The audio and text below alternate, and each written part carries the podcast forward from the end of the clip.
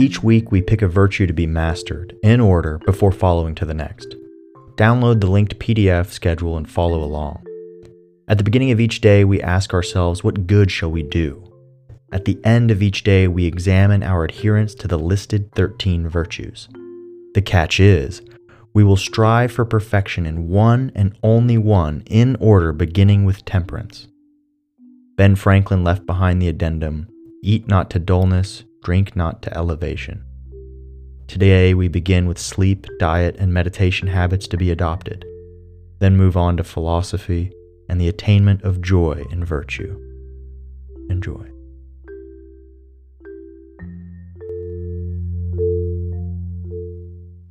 Good morning, good afternoon, and good night. Let us begin with three quick tips for the next seven days. For the next seven days, turn your phone off at 9 p.m. Try this.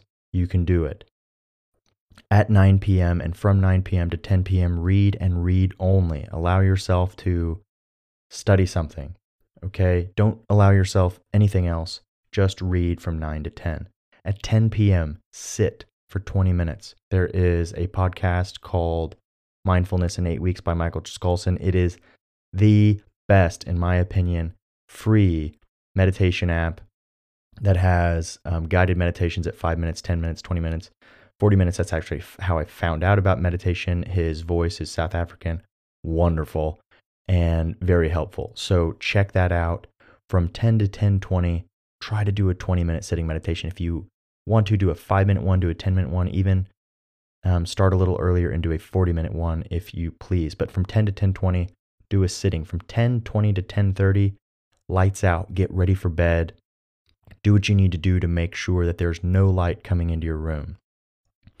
This part, okay, is very, very, very important. I heard it from a wonderful teacher and it has worked wonders for me. Your phone is already off, right? We established that an hour and a half ago at 9 p.m. The best thing that you can do is to put your phone somewhere away from your bed. If you're using your phone as your alarm, stick it in the corner away from your bed um, with the added benefit that you have to get up when it goes off um, and go turn it off. If you're using some other Amazon device or Google device, use that all the better. Put your phone somewhere else. I wake up with my amazon device. It sends a uh, 15 minute recording of the 1812 overture on spotify by tchaikovsky. It's the best song ever. After i read war and peace i listened to it and it almost made me shed a tear. So check that song out i would recommend using a music alarm it's kind of cool 15 minutes you can just listen to it and it makes waking up a lot easier by way of waking up, set your alarm for 6 a.m. I had a professor tell me this. It has been one of the coolest little morning routines that I've ever heard of. It involves waking up at 6 a.m. He says, you know, go to the bathroom, do whatever you need to do, get a glass of water, drink the entire glass of water in full, fill up another one, come back to wherever you're doing your sitting and sit. For 20 minutes, do a sitting. You can listen to the podcast, the Michael Skolson guided meditation. It will completely change the way that your morning works. After that, Easy does it, start your day. The second tip, okay? Shower and shower cold. You can do this in the morning, you can do this in the evening, however you want to do it, but try incorporating a cold shower into your daily routine or your weekly routine or however you're feeling that day. I think it is a wonderful, almost stoic exercise in not only how your body feels with sensations, but also with accepting the realities of external things that happen to you, right? And, and realizing that coldness on your skin isn't necessarily a bad thing, it's just a thing, it's just a sensation. One way to incorporate a cold shower is the following I heard this from a friend. He was from uh, a Nordic country, and he said that um, some of the showers um, away from his home actually didn't get cold enough. So he'd turn on the showers as cold, as cold, as cold as it goes, rinse himself completely off um, without soap, and then turn the shower off, turn the water off, and then use soap to wash his hair, wash his body, whatever. Turn the water back on, rinse off.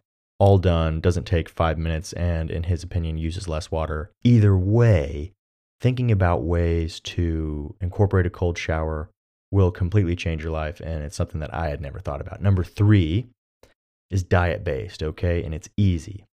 pick one meal and double the amount of greens that you eat for it, or just eat primarily greens for that meal. This can be breakfast, this can be lunch, this can be dinner. If you're looking for meal options or recipes that you can incorporate a large amount of greens into your diet with, look up the Daniel fast. It is a wonderful fast. I just learned about it last week. It's from the Bible. Pretty much, you uh, just cut out dairy and meat and some other superfluous stuff out of your diet. But try doubling the amount of greens that you eat at one meal or over the course of the next seven days. Those are the three tips that we'll use for the next seven days as we think about temperance.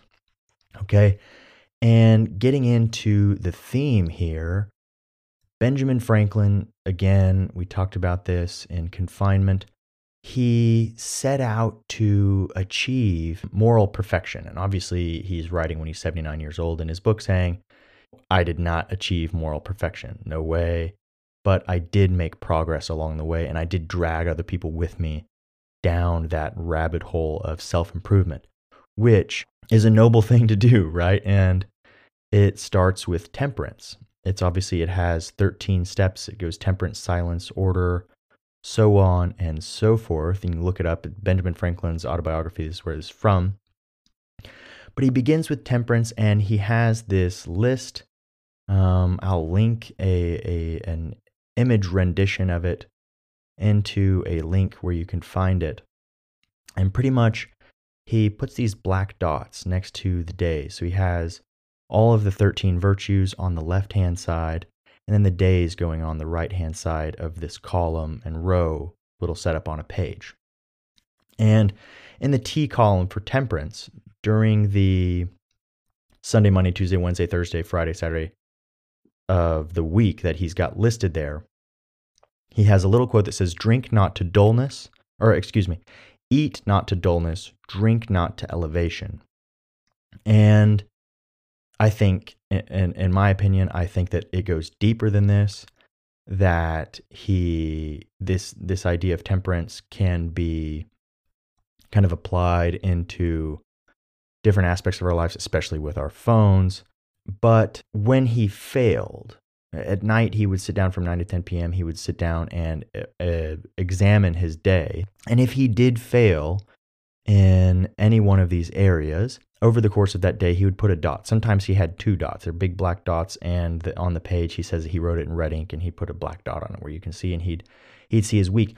The important thing is he's keeping track of the other virtues. Okay, keeping track of when he spoke, when he shouldn't have, or when he wasn't. He was doing something out of order. He um, wasn't resolute in something he's saying. He wasn't modest. He wasn't humble.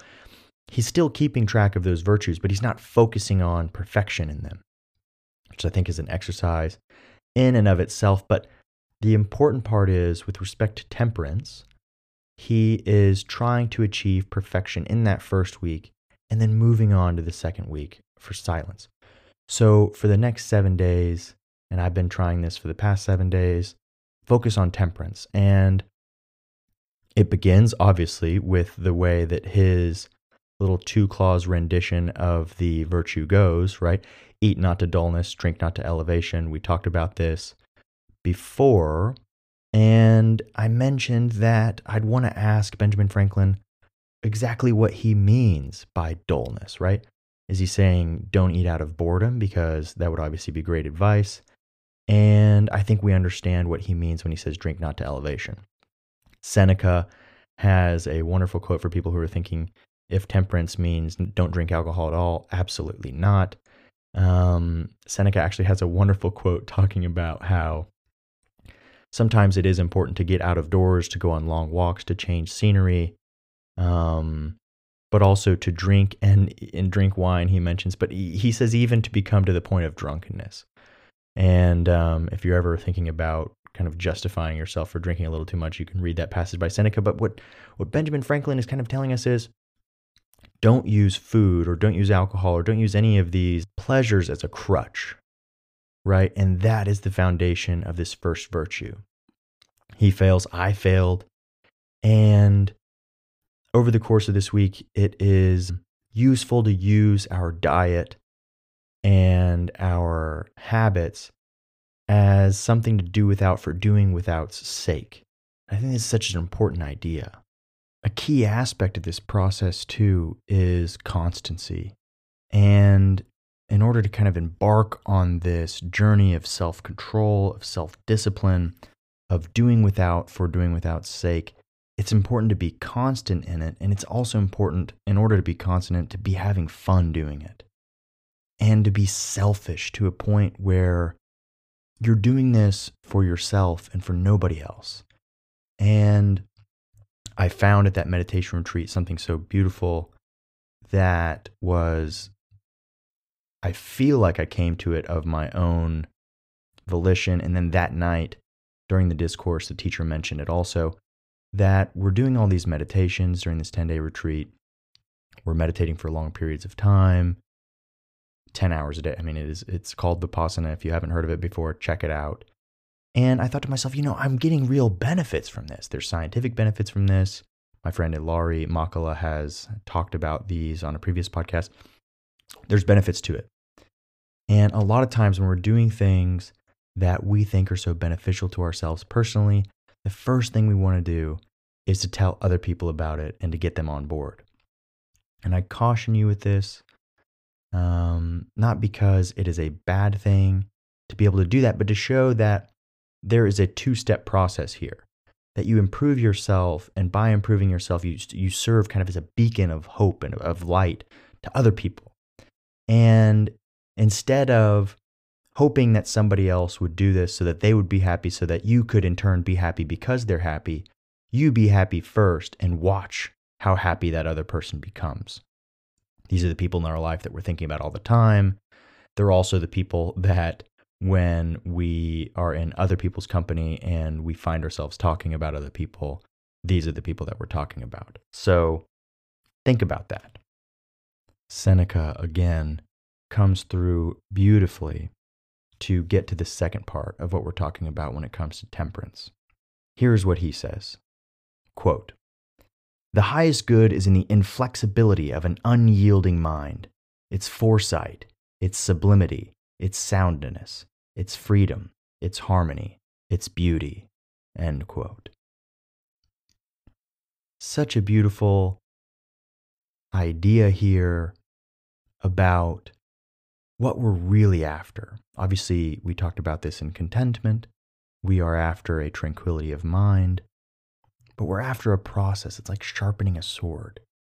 And we are altering the ability of our mind to be able to concentrate, to be able to focus useful attention towards the advancement of some goal.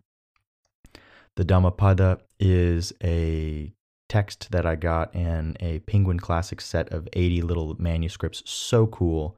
Such a great gift idea. But I was reading through it and I found this quote about the wild mind. It's an interesting idea. Quote The mind is fickle and flighty. It flies after fancies whenever it likes. It is difficult indeed to restrain, but it is a great good to control the mind. A mind self controlled is a source of great joy. This brings us to a conversation about the definition of temperance and its ability to maybe be misconstrued in our modern society. Obviously, when you list temperance, people might think you're talking about teetotalism, which I found out this week is actually the complete abstinence from alcohol. Obviously, that's a great thing. If you can completely abstain from alcohol, go ahead and do that. But that's not what we're advocating for here. The Greeks listed this twice in their ancient texts. One is Sophrosune, one is Enkratei. I butchered those two, but they're both translated loosely as self restraint. And the King James Bible uses Enkratei twice, and those are both translated as temperance. This came down to us in English, of course, from Latin, and Latin took this Greek word and turned it into tempero, which is referring to something that is restraint from force or anger. Obviously, you can use the word to temper a sword using heat um, to restrain its compounds and then cool it. And that is a beautiful little idea of kind of what we're trying to do with the mind. Finishing in the Western tradition, Plato has four ways that he views temperance or self control, or this is, he's talking about Sophrosune, so the first of the second renditions of, of uh, Greek words for self control. And in Charmides, one of his early dialogues, he describes it in four ways one who has quietness, one who has modesty, one who does his own business, and one who knows himself. He later goes back and looks at the fourth one and says, well, if anybody knows themselves, then they don't need anything else. The Chinese also have two ways of looking at this, and the Chinese word for nature kind of plays off of what Plato is thinking here about self knowledge. Now, the Chinese word for nature is 自然, and 自 is 自己的自, and it means self, right? The word 自 means self, and 然 means that way. And when you put them together, it means nature. Some people translate that word as self so. This makes one think of history in the Taoist tradition. There is a wonderful philosopher called Zhuangzi. Zhuangzi is an ancient Chinese hippie, an ancient Chinese jokester, an ancient Chinese grandpa who messes around with people all the time. His best friend is a logician named Huizi, and the guy tries to make logical arguments with him. Zhuangzi always uses humor to get to a point in the argument where he shows that we don't really know anything at all. And it's almost it's a it's in, in stark contrast to the Confucians who, you know, you could debate this, say that everything that is known is already known and we just need to study all of that. That the Taoists believe in the way of nature. Now, what does that have to do with temperance? Zhuangzi and the people who have written after him about what he said have brought up this interesting idea about Xiao Yao You, and the Qi Wu Lun. So Xiao Yao You is the idea that a person, understanding that they live inside of the Ren Jian Jie or the the world inhabited by people, can within themselves be completely free and open. Viktor Frankl um, embodies this. The, the way I learned about this story is we were learning about Taoism, we were reading our first texts of the Zhuangzi in Taiwan, and our professor said if you want to learn something about Taoism before we start reading these Chinese texts, read A Man's Search for Meaning by Viktor Frankl, and I highly recommend the book. It is his story about going into the concentration camps during World War II. And he had his life works. He's like a psychoanalyst or something. And he had his life work. His life work was taken away from him. But while he was there inside of the camp, he found ultimate freedom within inside of himself. He's walking one day in the snow barefooted and he's looking at the camp where he knows his wife is probably dying.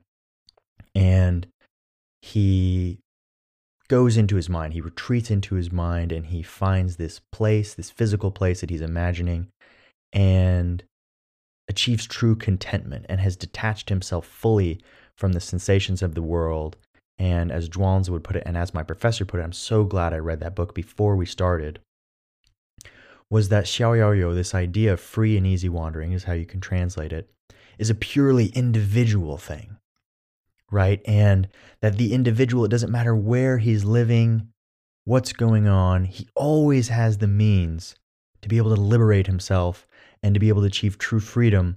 And I think that that begins with temperance, going without and being able to detach yourself from the sensations and to be able to observe them objectively.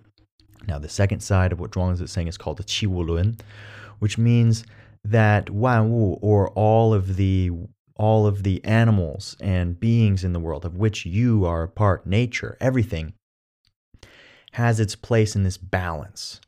And it contrasts, of course, with the Confucian idea of balance that everybody has their place and they should stay in it.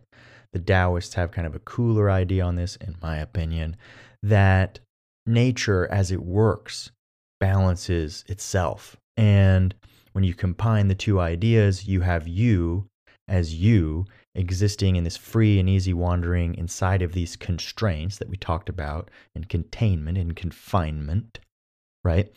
But again, you also live within this greater amalgamation of living beings in the world, qi wu lun. And chi, this word, means uh, to put things in order. Like um, if you want to rule your country, 先 qi qi jia, first put your house in order, is what they say. And combining these two ideas, that is the Taoist tradition towards temperance. It's kind of an individual living within the collective, understanding that the sensations um, can be detached from existence. The Confucians bring up this idea in their rendition of the Zhongyong, or the middle way. And the ritual conduct that is advocated for and the temperate behavior that is also advocated in the Confucian tradition might be a little more in line with what we view in the Western tradition as temperance. Now, the Taoists always make fun of the Confucians, the Confucians always put down the Taoists. And this is kind of how Chinese society has worked. They have this blend. Chinese society has this blend of Taoism and Confucianism. And then, oh no, Buddhism shows up to China. You have this guy called Hui Huineng and some other people. They bring Buddhism into China. It's a really long story how it happened. But then they bring in the Indian tradition. We already talked about the Dhammapada, but the Indian tradition has kind of grabbed these Buddhist ideas and mixed them in with Hindu ideas. But then these ideas, with all their different um, views towards God and sex and abstinence, they bring it into China.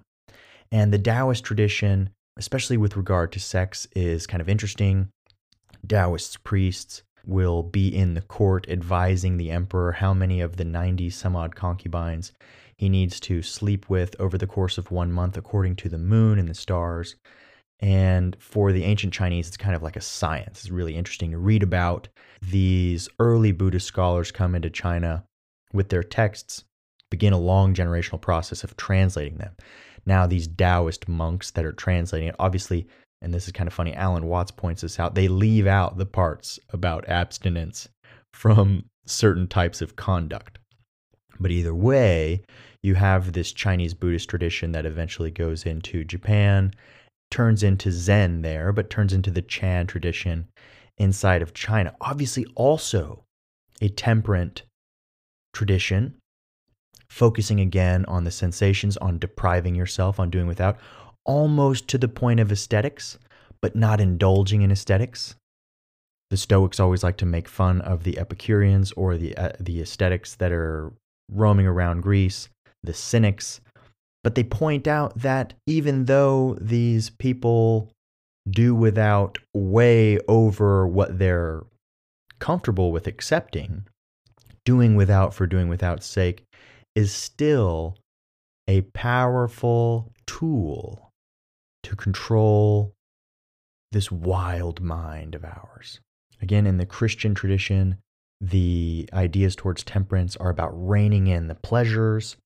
Epictetus, a wonderful philosopher, Stoic philosopher, back, um, he's Greek, he was a slave, and his master gives him education. Maybe he was of good family before he became a slave. But anyway, he became a philosopher and he gave these dialogues in Greek to young Romans on the up and up.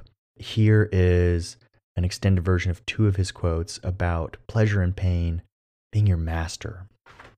Quote For what is a master? One is not a master of another man, but death and life and pleasure and hardship are his masters.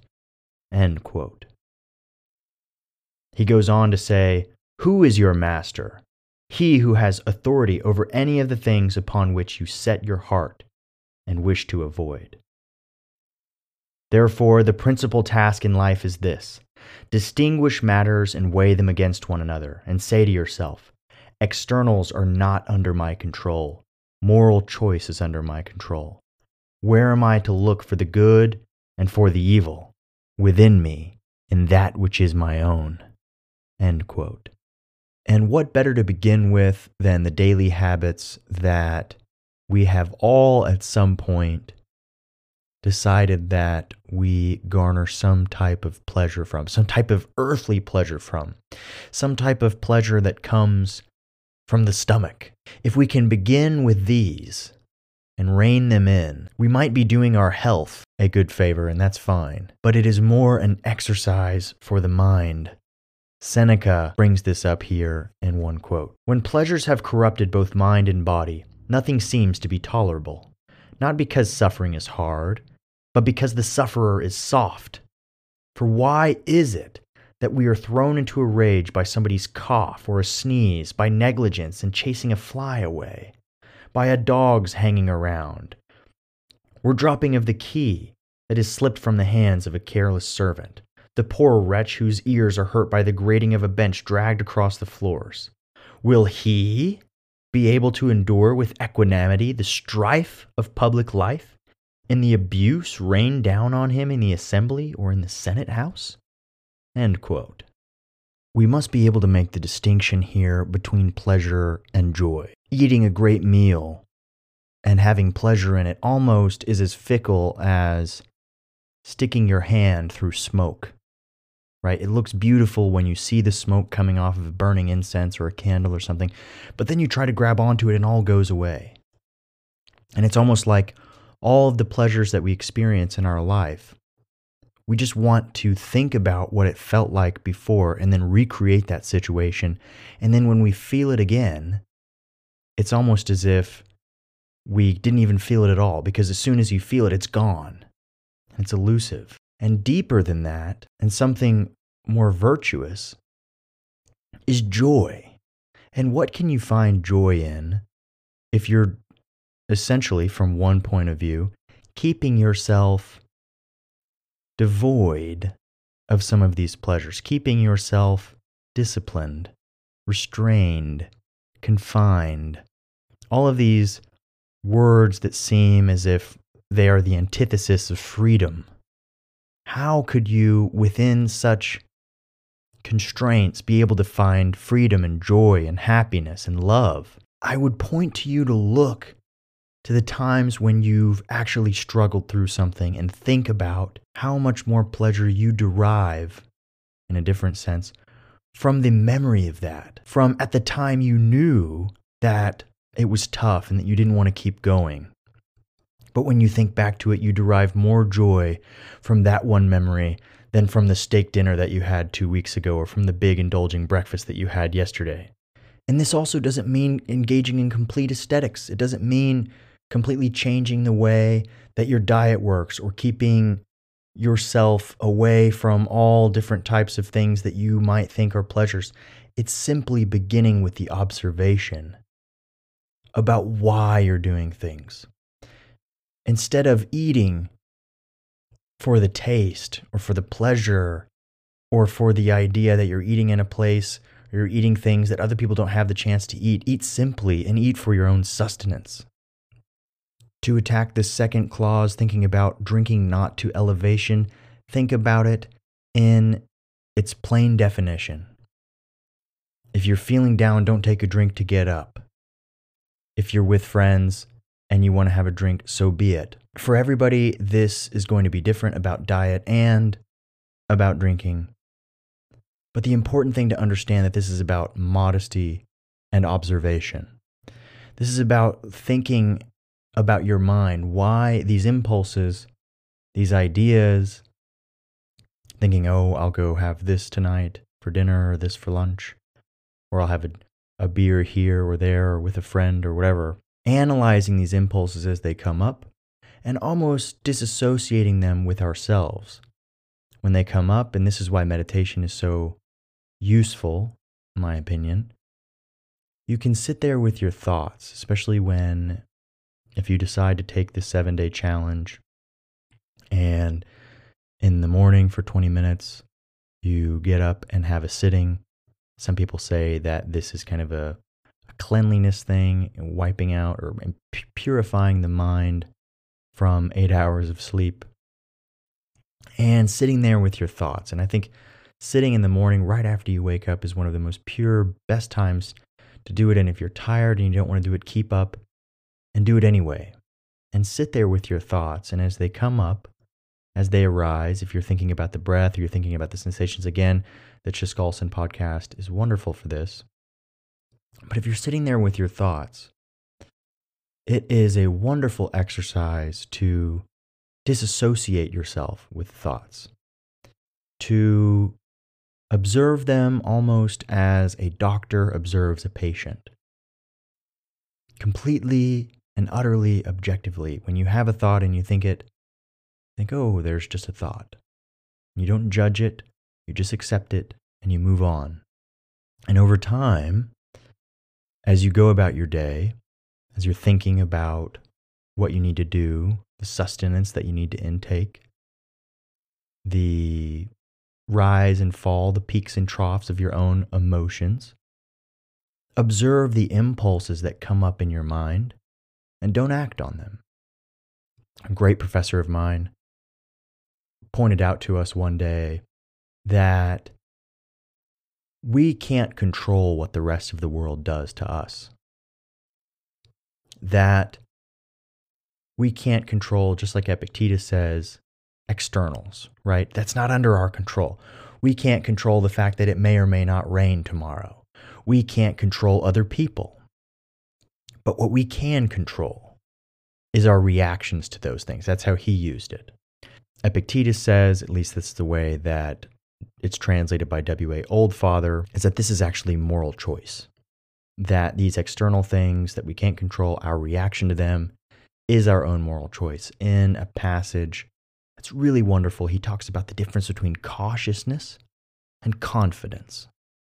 And he does it in two different stories, and they're really beautiful renditions of what it means to be a confident person because you know that you're acting within the bounds of what you can control. And here's here's kind of how he brings it up. He says, when you go to see a prominent man, is kind of what he's saying. So imagine, you know, some governor, senator, your boss, the CEO, someone 10 levels above you in any type of organization that you want to move up in. And he says, you know, why is this person your master? Imagine someone who doesn't have moral training. Why would they look at this person and be afraid? And it's because they view this person as their master. Obviously, maybe we all fall victim to this idea at some point or another. But what Epictetus says is this person is your master because you think that they have something hanging over you that you want and they have. And if you don't please them, you won't get it. And what Epictetus says is, okay, no way, because there's no way that that guy could have any control over the way that I view life, the way that I view death, the way that I view pleasure, and the way that I view pain.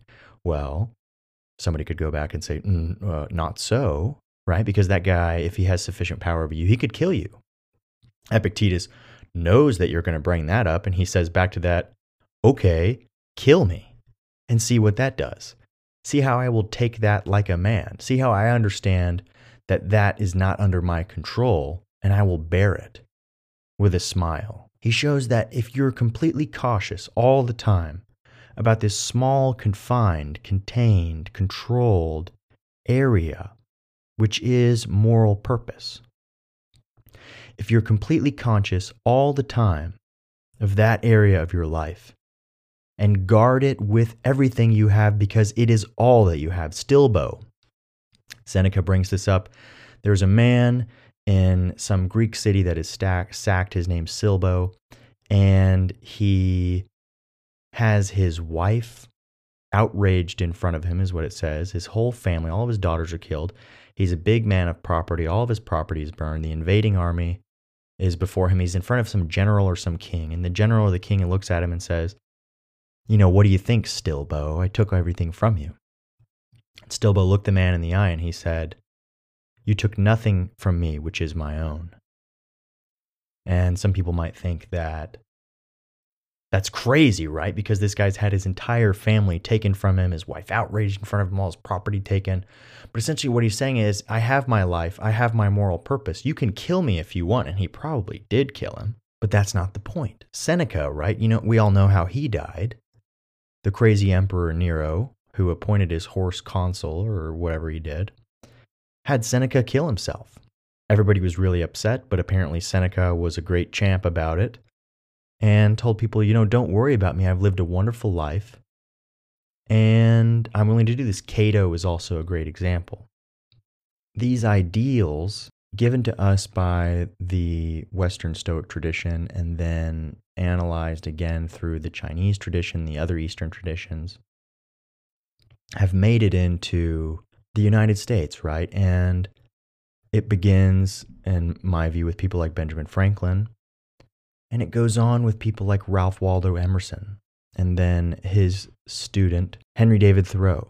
If you're not familiar with Henry David Thoreau's story, he did this thought experiment, lived out at Walden Pond for an extended period of time. Ralph Waldo Emerson actually owned this place.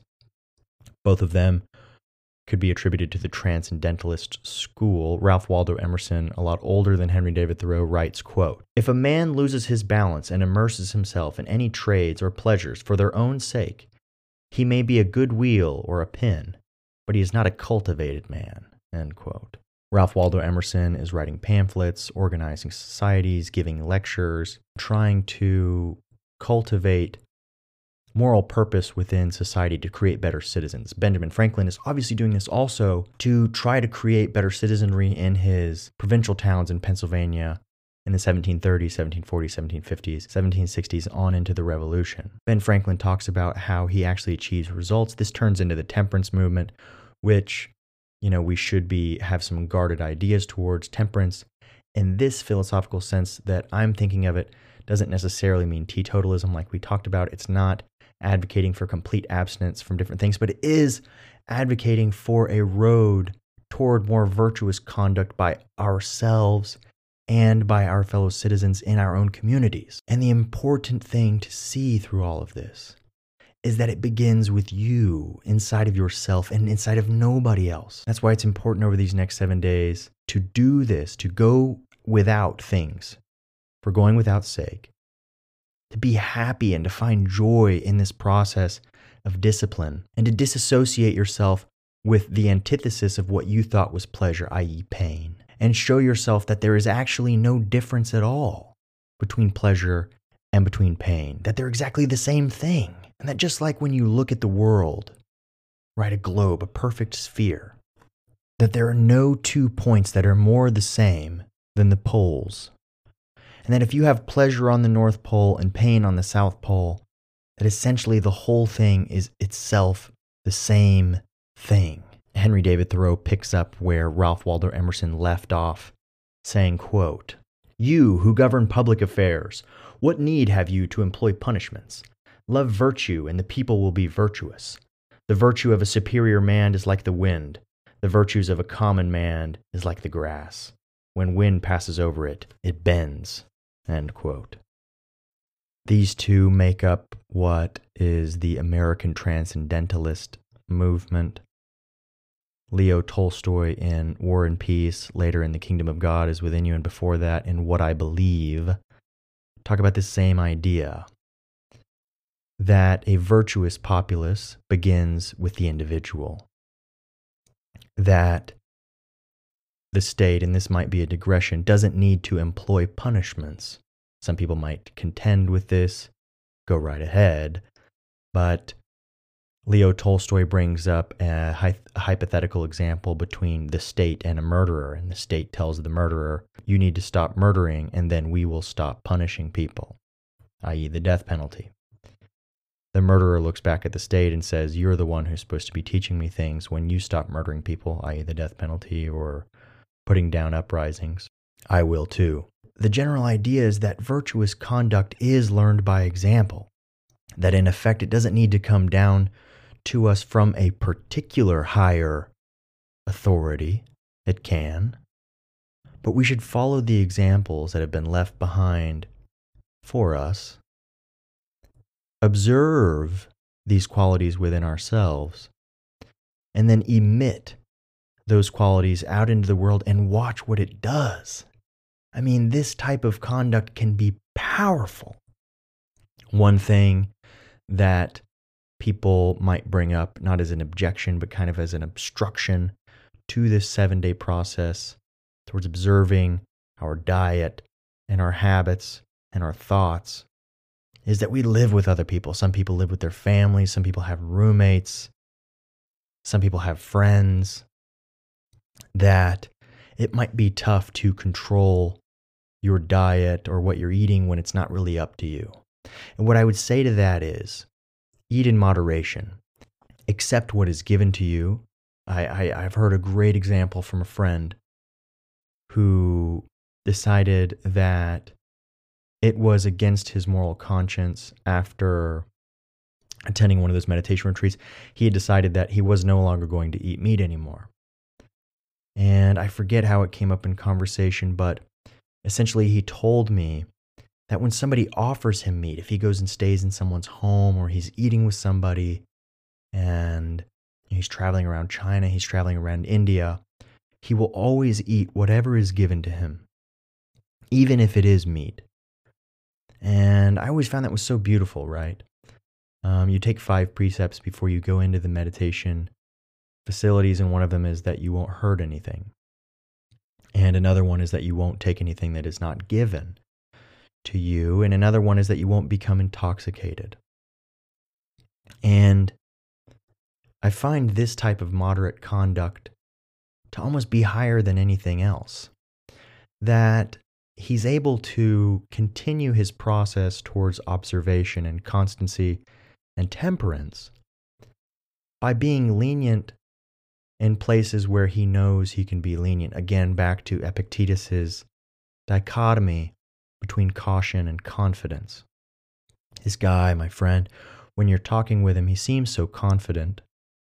And that's because he knows exactly the places, the small, confined, restrained areas where he needs to be cautious. And that is the areas of his own moral purpose. And that is that he's not going to hurt anybody. And one of those things is accepting all of the food that is given to him. Now, if you're being given a lot of food, do your best to make sure that they don't give you too much. And remember, even if you can't turn away all of the food, eat it thinking about eating it for your own sustenance. Right? And keep that at the forefront of your mind and focus on that. Meditate on that as you're eating.